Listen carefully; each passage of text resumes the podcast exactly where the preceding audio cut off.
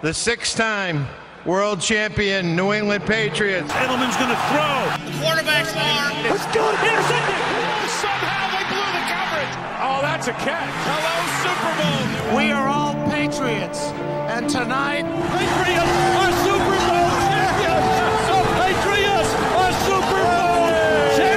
Hello and welcome back into another episode of the Pats Pack Podcast. I am your host, Mr. Josh Fenn, here with Keeping Balance, JV the Kid, former All Madden player, Josh Valdella. Josh, how are we doing today on this fine evening? I'm doing pretty good, much better now I get to see your beautiful face. How are you? I'm doing great. Do you know why? Because No, no, no, no, no, no, no, no. Let me say it because it's a great it. day to be great. Anyway, moving. Actually, did you want to talk about your story Oh god! to start alright. off here? Crazy, stupid thought that went through my head. AB's whole tirade, whatever his outburst was, is all an elaborate plan for one, him to promote his rap song, and two, get cut. Tom Brady requests a trade back to the Patriots. In a rage, they go back, sign AB, win the Super Bowl. I will be looking for a new co-host after the show, so if you guys are interested, please comment down below, send your applications in, send an email. I will be looking actively for the recap show, um, excuse me, the preview show coming up against the Dolphins on Sunday. Moving on to the Jags recap here. Final score 50 to 10. A 50, that's right, count them. 50 burger for the Pats in this one. Pats cover the spread at 15.5, the over cashed at 41.5. The Pats they're back in the dance. We are salsa-ing now as the Dolphins fell to the Titans 34 to 3. The Pats clinched a playoff spot. How do you feel about that, Big J? dude it's it's happy just or i'm happy it's great to see a turnaround after the cam experiment you know what i mean like it's like we're we're right back to where to new england football We're right back to mediocre, baby. That's where we mm-hmm. want. Ga- This, so this game had the potential to get ugly and get ugly fast, and it really did, and it really was. The Jags had three starters out on their O line: Cam Robinson, Brandon Linder, and Ben Bartch. All missed this game with COVID, along with five of their backup linemen. That's not exactly what you draw up in the game plan, I would imagine, at any point in the season. They did have eight starters out due to COVID as well, 13 players total. They probably would have been better off, in all reality, just not boarding the plane to Foxborough. oh yeah yeah, at the end of the day. Starting off with the team stats here, we got the Jags had time of possession 23 14. Pats ended up eclipsing them in that category at 36 46. Offensive plays, Jags had 46, Pats had 70. Total yards, the Jags had 253, and the Pats had a whopping 471 yards. Penalties, pretty even here across the board. Jags 3 for 25, Pats 3 for 30. Turnovers, the Jags had 3, count them 3 turnovers. The Pats had nothing. Efficiency, Jags were 3 of 9 on third down, and the Pats definitely had a turnaround from last week when they were 1 of 10 on third down, ending up becoming 8 of 10 on third down. So a couple of things to take away here right off the jump. So N'Keal Harry was a, was a healthy scratch here, which is pretty interesting. Kristian mm-hmm. Wilkerson getting the nod. Do you have anything else you want to take away from this initially? um not really initially i mean it's obviously when you spend a first rounder on someone like N'Keal Harry, you expect him to play over someone who's been on the practice squad for three years. But this is just an example of someone taking advantage of their opportunity. Like he's well, Kristian Wilkerson has earned his chance to play in the NFL. What was it like his fourth game, and he balled out. Great day to be great. Moving on to the passing game here, we have the Trevor Lawrence experience starting off with here. TLE, if you know what I'm saying. 22 of 30, 193 yards, and a touchdown. That's his first one basically since his NFL career has started. JK, but not JK. 63% completion percentage, and a QBR of a whopping 23.7. On the Mac Jones experience side, 17 to 27, 227 yards, three, count them, three tutties, 73% completion percentage, and a QBR of 94.5. So, Mac did end up playing in the fourth quarter in this one, despite the Pats pretty much destroying the Urban Meyer empire really mm-hmm. early and often into this game. And looking at these numbers, Mac did look pretty good here for Mac today. He only threw the ball 30 times, but he really did not need to throw the ball that much. So that's a, a lot in this game. And they kind of like looked like they went with what I thought was going to happen initially in this game. We talked about it last week, mm-hmm. kind of along the lines of even though this game is more of a beatdown, you don't necessarily need to throw the ball at all. Just keep kind of throwing it, get back into a rhythm, and get them some confidence here. If you know what I'm saying. What do you want to take away from the Max side of things here? How do you feel about that?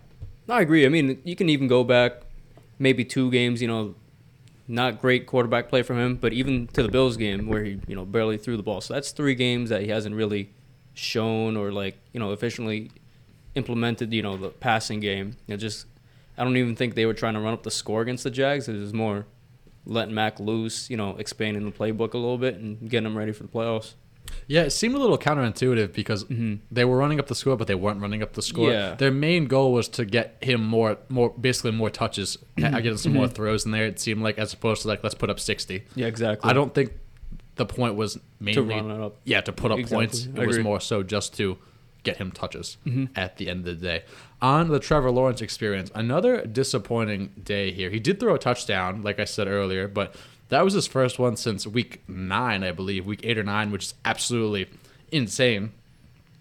And a lot of this really isn't his fault at the end of the day. It's really just a bad situation. Like the personnel is just off. It's just really not looking good. Mm-hmm. Partially that's Urban Meyer's fault, partially just because it's the Jags. What do you want to take away from the Jags side of things here, if anything at all?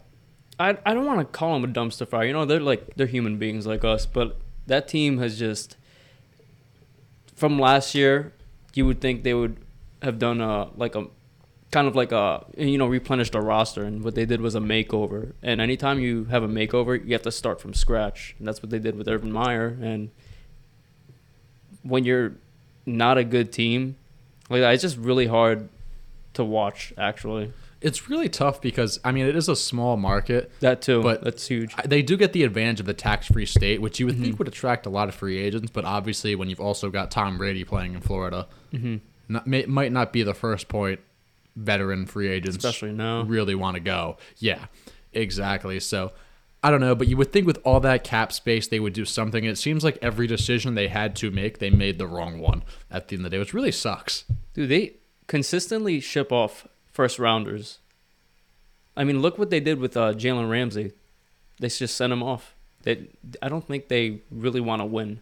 It's so funny because this team was 10 minutes away from the Super Bowl, and ever since, Yeah. this team has been a disaster. Yeah, awful, bro. So here's something interesting I was thinking about here today. Do the Jags move away from Trevor Lawrence next week and sit him to avoid any ridiculous injury next week?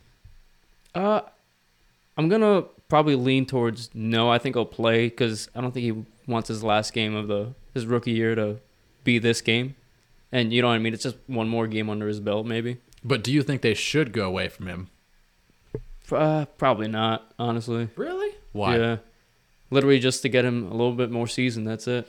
I But I mean, what you bring up is a good point with the injuries because you never know what can happen. the thing is, it's like the risk versus versus reward just doesn't Mm-hmm. seem like it here for me. I get what you're saying, and I don't know if I would decide that, but it's like. Imagine if he goes out and tears his ACL, Yeah, or ruptures his Achilles. Then you true. look like a real idiot. It's like, Mhm. oh, you're two and fifteen, and you're playing this guy, or two and fourteen, and you're playing this guy. Yeah, probably the last thing they need, especially when you spend the first overall pick on someone. Exactly So- my point. Moving on to the rushing side of things here, we will start off on the Jag side of things. We've got Dare Agum, Agu, I can never say this name. Ogunbowale. There we go. 9 Mm-hmm. carries for 36 yards. Ryquell Armstead. Big shout out to him for making it back to the Mhm. league. Yep. First game back after that was big issues with COVID last year. Six carries for 28 yards. Trevor Lawrence, two carries for 16 yards. I've got nothing here. Literally nothing. Uh, same. All right. Moving on to the Pat side of things here. I'm really glad we agree with there.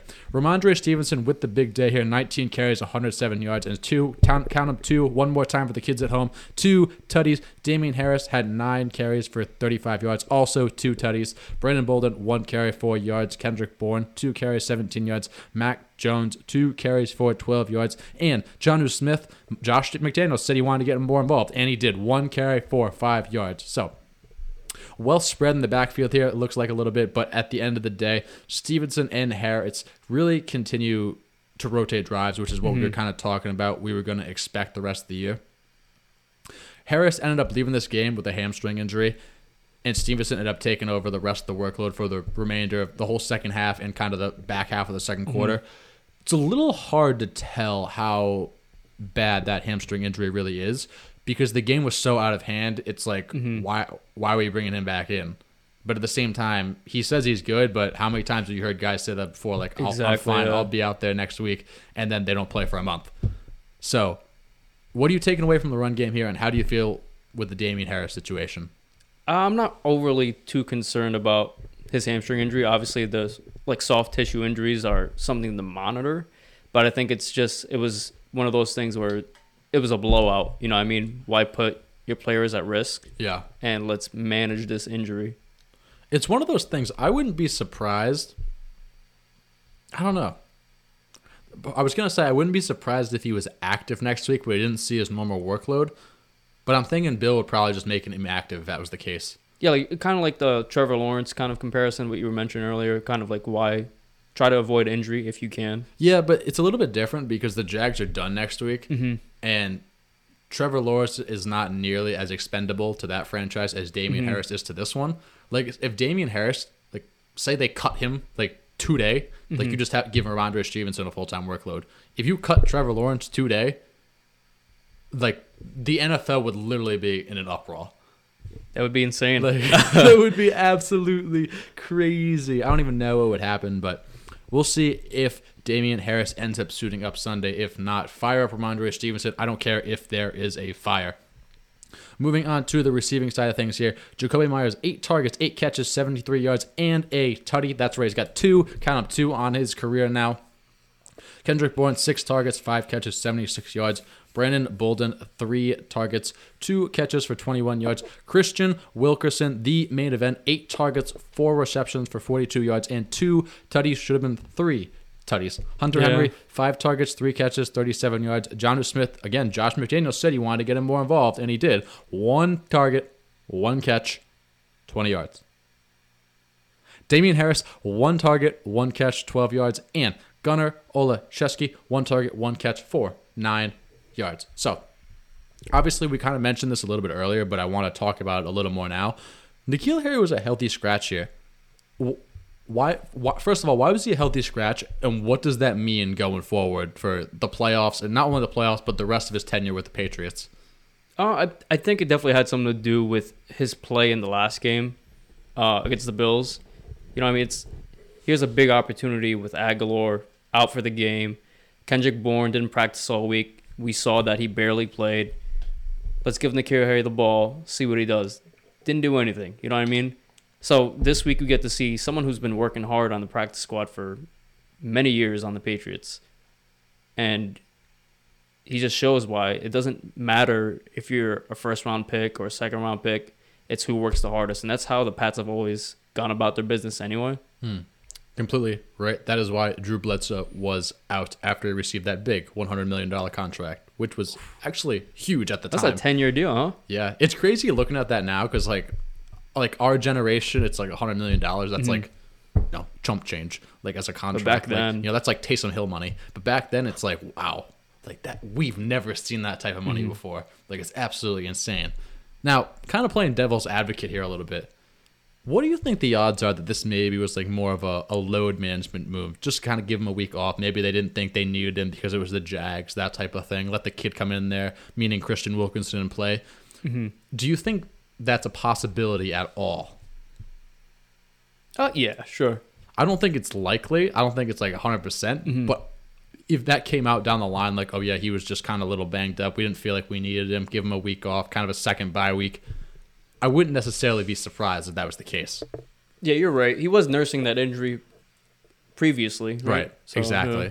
So I don't know, but doesn't really matter at the end of the day. So going back to the Kristian Wilkerson here, do you think he all of a sudden takes on a little bit of a bigger role?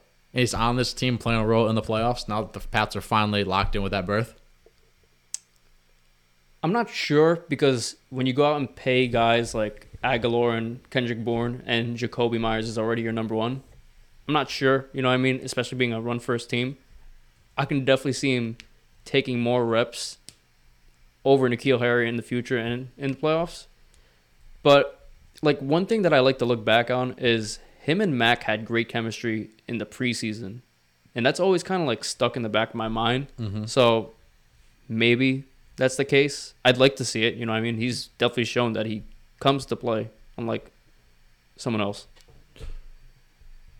Do you think N'Keal Harry's done in New England after this year? Uh, probably. I mean, we already tried to trade him. You know, and no one wanted. They tried to trade him a the- couple of times, Yeah. and he wanted to be traded. He Yeah. demanded a trade. But the thing is, when you have no value, it's tough to receive anything worth it. I mean, it's it's not out of the ordinary for the Pats to, you know, uh, separate or have like divorces with players just to benefit both sides. I mean, look at Gilmore. That was that was one of those situations that was best for both sides. Right. So When was he drafted? Was it 2018, 2019? So he's got one more year on his deal, right? yeah, and I think it's one of those that like he they have to pick up his option. I'm pretty sure they already said they're not going to pick Yeah, up his option, mhm, which makes a lot of sense. But that's why I was confused because I felt like they said that early. Maybe I'm Mhm. just thinking of some, someone else. Yeah, there's no way But I don't know that. why you would ever pick up his option. It's been a huge disappointment. But I really think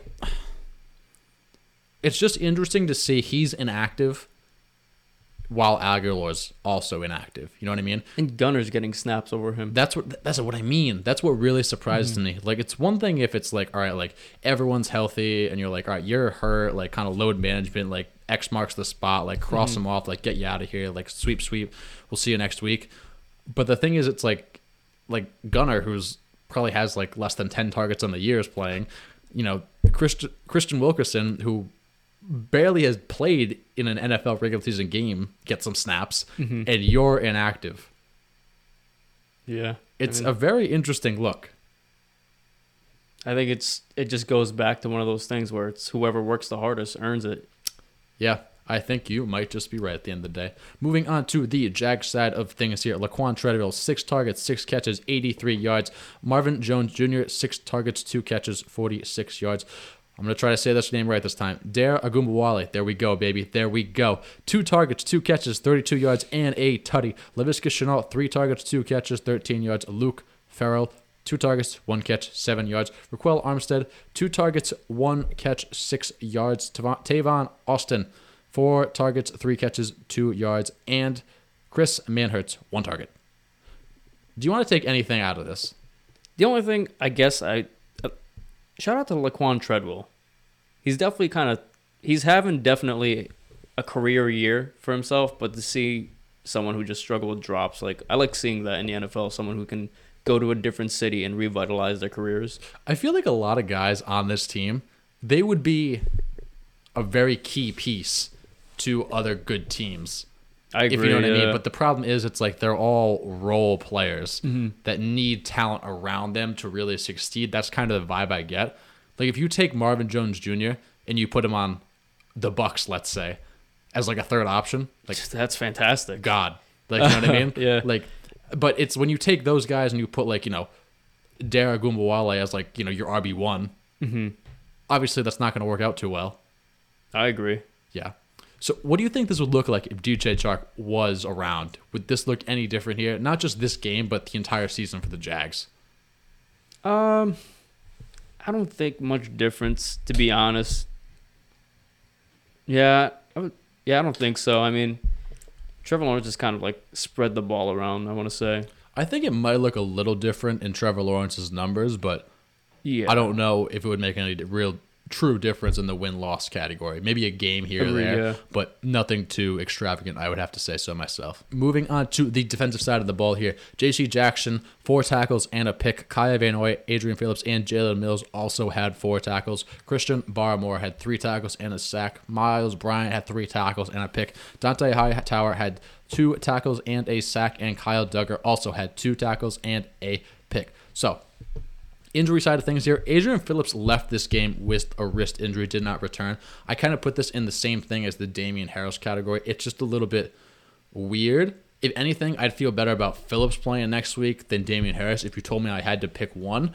How do you feel about that? What are you taking away from that here? I agree. It's just avoid further injury, and they're already up. Why?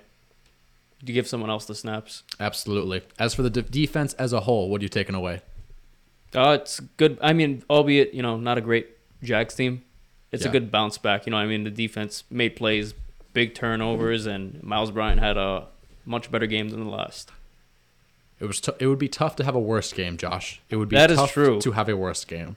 But I do think if you sometimes you need a spot for Mm-hmm. a get right game, and overall, both for the defense and for Mac, I feel like this was a perfect spot to have a Oh, good get right game. Like if you had to pinpoint a place in the season, maybe you could make an argument after the Bucks game, but this was a very good spot Mm-hmm. to have a get right game. I was reading this article today. Like the Pats were one in three and trailing by two touchdowns to the Texans in the second half. Did anyone think they were going to make the playoffs at that point? I'm like, I mean, I guess when you put it like that, it probably did not look too great. Mm-hmm.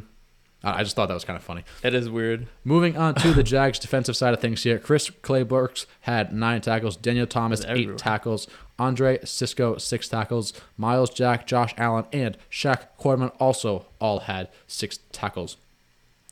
What are you taking away from the Jags defensive side of things here? And what do you think this defense can do to improve this offseason? Um, we just Mac and the offense picked them apart. I mean, some of those numbers are kind of bloated just because of the time of possession and how many offensive snaps the Pats actually took in the game. Yeah, like when not to interrupt you, but when I 1st looked at this box score, I'm seeing like nine tackles, eight tackles, six tackles, and it's like there was a bunch of other guys that had like five tackles, four tackles that I didn't even touch on, and I'm thinking, how is that possible? But I'm like, well, they were on the field for 70 plays, Mhm, yeah, like, and the ball was going like everywhere. Continue. Yeah, yeah, that's like yeah, like you said, the ball was all over the place, and uh, but um, if anything, they have pieces in Jacksonville. You know, what I mean, they're not scrubs. That line is they have three great linemen. Back at the defense, Myles Jack is an animal. You know what I mean? It's just Josh Allen, former first round pick. He's pretty damn good too, and it goes like you mentioned before about the Pats. I mean, not the Pats, but the Jags not being a big market team. If they want to, they can spend the money. I feel like to draw players into Jacksonville, but I just think that that's not in their plans. I think it's also going to depend a little bit on who they hire as a head coach. That too, that's Like, huge. Urban Meyer probably is not someone too many people want to play for at the end of the day. I think that's a pretty Mm-hmm. safe assessment. Myles Jack, man, he's been here so long. Like he was like he's all that's left of that Sacksonville team. He's kind of Oh like God, yeah. your your old timer grandfather who's like, I remember when I was your age, we had to write letters to people, and that's how we got in touch with them. Like that's kind of the Myles Jack story right now, if you know what I mean. I didn't think you'd have anything to add to that. No. So anyway, to finish up here, takeaways. So get right game for the Pats. Hopefully, we already talked about that. This is the spot they want a get right game. Build some momentum from Mac. I really think that goes right back to the get right game. It's really exciting, and hopefully, I think next week against Miami. It obviously it's not a get right game because the Dolphins won seven in a row before they just lost this past week, but it'll be a decent test, especially because the Pats don't pl- like have trouble playing in Miami. Mm-hmm. Wilkinson's something to watch if he's going to be active next week. Now, next week, if N'Keal Harris is inactive and Wilkinson's active again, that's going to be very interesting. Mm-hmm. But something very important here that we didn't talk about, they got off to a good start in this one. I think that too. needs to continue going forward.